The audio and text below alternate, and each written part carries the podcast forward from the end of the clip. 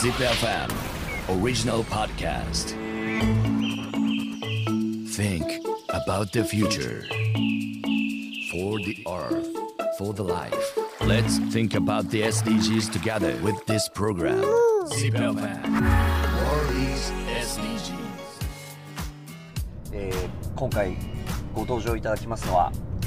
BINON CACAO代表遠藤綾子さんでございます。よろしくお願いいたします。よろしくお願いします。 ZipFM WORLDs エスディージーズ、いよいよいよいよはいえー、っと遠藤さんのこの事業の取り組みというところお話を伺っていきたいと思うんですけども、はい、まあ、遠藤さん、そのいろいろなチョコレートの関わり方がある中で、うん、自分らしく戦いたい、ね、うん、私らしいその、うん、チョコレートに対する理念追求やりたいこと、うん、せっかく起業したんだからこのカカオでこういう戦い方をしたいって思いがあったと思います、うんうん、そこは何を今大切にされてるんですか、チョコレートを作る上で。うーん、まあのー、もう私の出発点、このカカオ事業においての私の出発点はやっぱりベトナムのカカオということなので、うん、その、そのベトナムのカカオの持っているこの可能性の、の高さにものすごいこう感銘を受けたので、うんうん、これをやっぱ伸ばさないといけないなと思ってます、うん、はい、だからそれに対して、うん、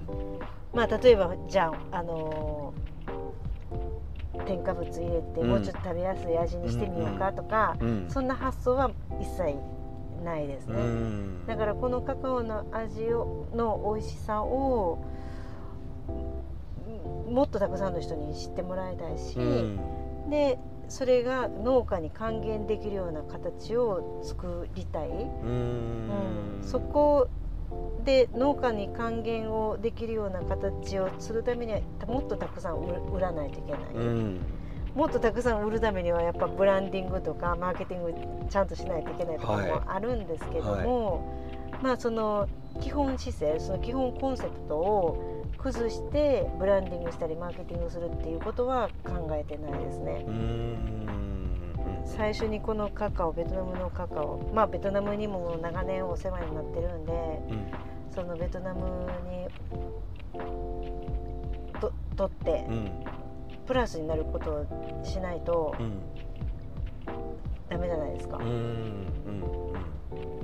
うん、みんなベトナムの人たちに喜んでもらえることをしないとダメじゃないですか、うん、じゃないとなんかやってるやってて悲しくないですか？うん、うん、なので、まああのー、そのベトナムの農産物であるカカオっていうところでやっぱりその、う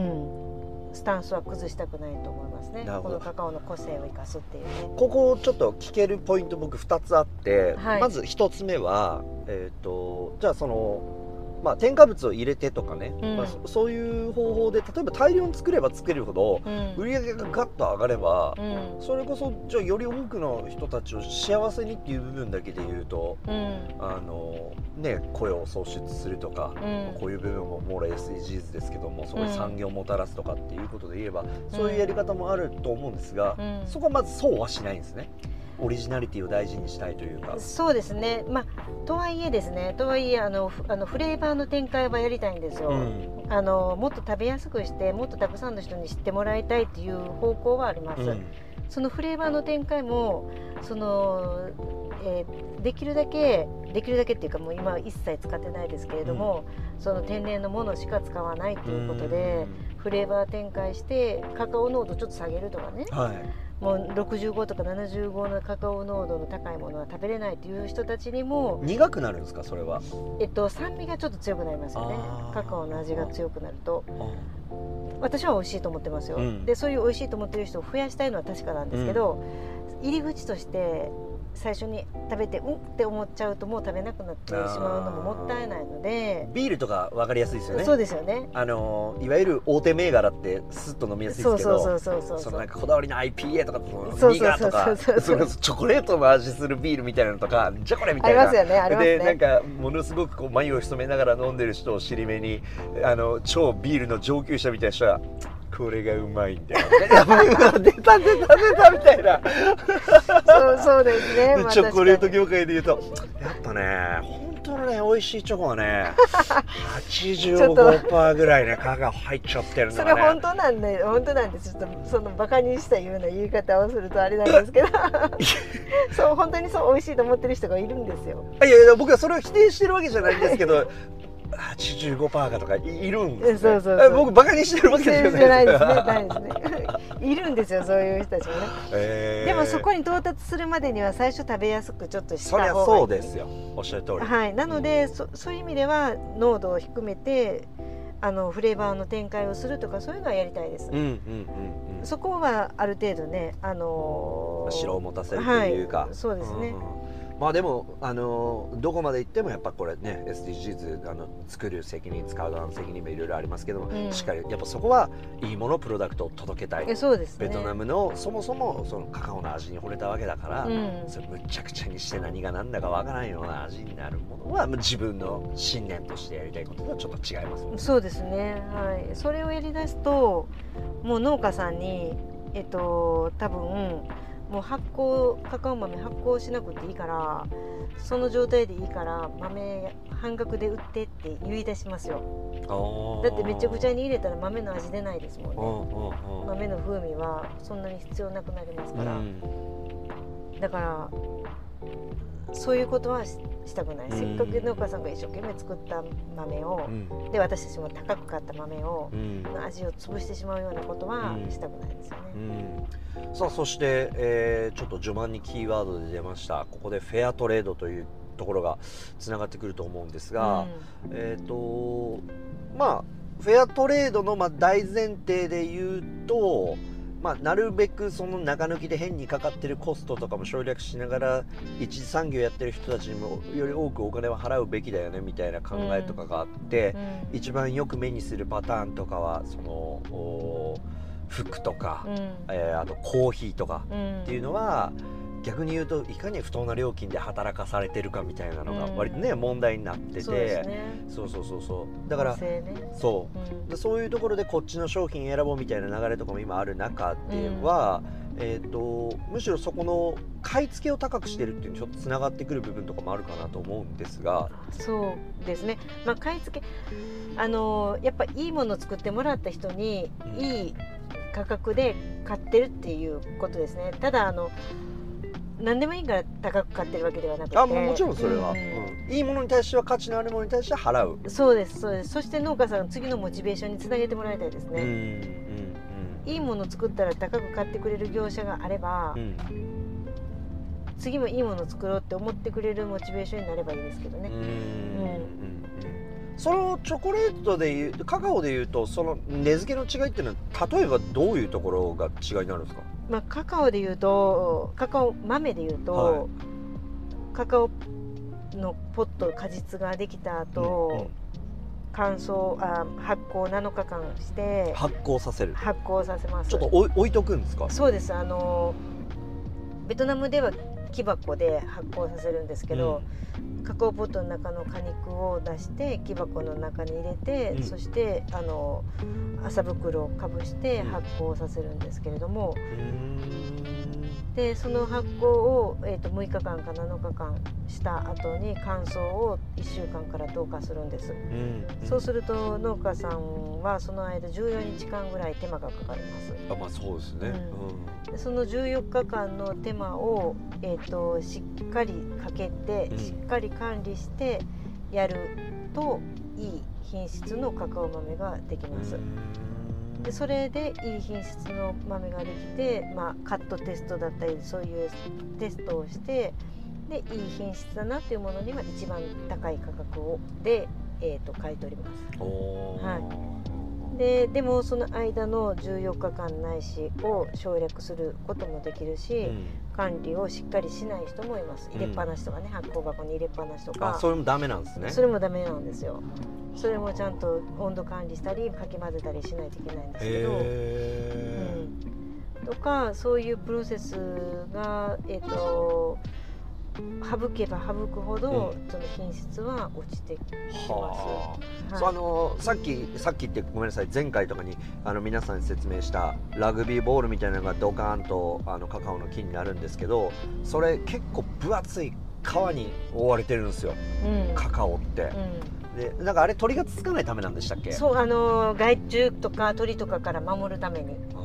そうなんです、カカオの皮が固くできてるんです。カカオちゃんも頑張ってるわけですよ。頑張ってるわけですよ。その周りの天敵にやられないように、ね、その中のだから要は一番大事な中の実を守ってるわけです、うん、でそれパコンって割るとその中のちっちゃい実、えー、アーモンドみたいなのを多分イメージしてもらえると分かりやすいと思うんですけど、その中が中にバーって入ってて、うん、でそれを取り出してまず熟成させるんですね。そうですそうです、発酵させます。あ、発酵させるわけですね、うん、あは面白いですね。でも発酵ってなんか納豆とかそうそうそうそうそういうイメージなのに。そうなんですよ。だからカカオ豆も発酵文化なんですか？そうなんです。発酵施設に行くとあの、まあ、納豆みたいな匂いしますよ。へえ、うん、あとなんかこのチョコレートはなんかちょっと納豆みたいな味するねっていう人もたまにいますよ。ほう、発酵臭がちょっと残ってる、うん、はあ、豆ですから、豆種なんですけどね。発酵の文化ってね、日本は昔から醤油作る時にも、ね、日本酒作る時にも、うんうん、いわゆる菌の力をこう利用してっていう、うん、これはカカオちゃんもそうなんです。カカオちゃんもそうなんです。発酵食品なんです。知らんかった。うん、だから発酵健康食品ですよね。また一つ賢いどれだけの人がチョコレートはもともとは発酵食品でやって知ってるんですかね。でチョコレートがもともとはフルーツだっていうことも知らない人多いでしょ。あ、カカオの木、カカオの実というのはフルーツ、うん、そのまま食べることもできる。うん、そうですよ、うん、カカオ豆っていうことは知ってるかもしれないですけど、うん、そこそれよりもさらにお深いところって果物なんだよって、うんうん、ね、多分そこまで考えが及ばないとか、うん、だからやっぱ、まあ、逆に言うとフルーツとかで言うともう分かりやすくなりました。例えばじゃあ、うん、美味しいいちご農家さんのいちごって高くつくじゃないですか、糖度が高くて、うんうん、じゃあこの値段いちご高いよねと、うんうんうん、ね、で味がちょっと糖度が低いものとかになってきたりとか、うんうん、そうすると値段下がるじゃないですか、うんうんうん、まあじゃあいいいちごは高く買い取りますと、うんうんうん、いやもうシンプルにそういうことですよね。そうですね、うんうん、でもそれもちゃんとそれを評価してくれる人がいなければ、はい、その生産者の人はそれを高く買い取ってももちろんもらうこともできないわけだし、うんうん、そして何よりモチベーションにもつながらないので。そうですね。ということはそれ産業がそこに成し得なくなっちゃうから。そうですね、まあ、まさにそのベトナムのカカオという素晴らしいポテンシャルを持っているものを正しく評価する、うん、遠藤さんがいるからこそその産業がしっかりとこれからもまだ伸びていく、持続可能的になっていくってことですね。はい、あのー、少なくても少なくても私たちが取引している農家の方々にはそういうモチベーションを持ってもらいたいですね。はい、私たちが規模が大きくなればなるほどそういう取引先農家も増えると思いますし、うんうん、で従業員の雇用も増やせると思うので、うん、やっぱり、うん、私たちが頑張らないといけないですね。もっと売っていかないといけないです。いや、そうですね。もっといい商品作ってもっと売っていくっていうのがね大事ですよね。魅力を知ってもらうというところでね、うん、あとこの雇用を作るね、はい、えー、経済っていうところも エスディージーズ の中には入ってるんですけども、あの、まあ、自分たちのところでどんどんどんどん、まあ、カカオ豆も作っていくんだけれども、はい、でもまあ買い取りもやめる気ももちろんないっていうところで。そうですね、自分たちの農園で作る量だけでは足りないということもありますし、自分だからといって自分たちの農園をただ広げていけばいいかというとそうでもなくって、うん、その地域とのやっぱりつながりは残しておきたいですし、うん、周辺の農家さんからこう買い付けることによって、まあ、周辺とのコミュニケーションが、ね、できますので、うん、まあ、あの田舎なんですよ。ホーチミンからにじかんぐらいにじかんはんぐらい行った田舎なので、はい、そういう田舎の農家さんたちとの、あのコミュニティっていうのは大事だなと思うんで、うん、あの買い付けも続けていきたいと思ってます。だからそれは産業を守るってことにつながりますもんね。雇用を守って。そうですね。自社だけが勝手に発展したらいいものではないので、うん、まあ、周辺の社会と一緒になんか伸びればいいですね、うん、と思ってます。うん、ZipFM WORLDs エスディージーズ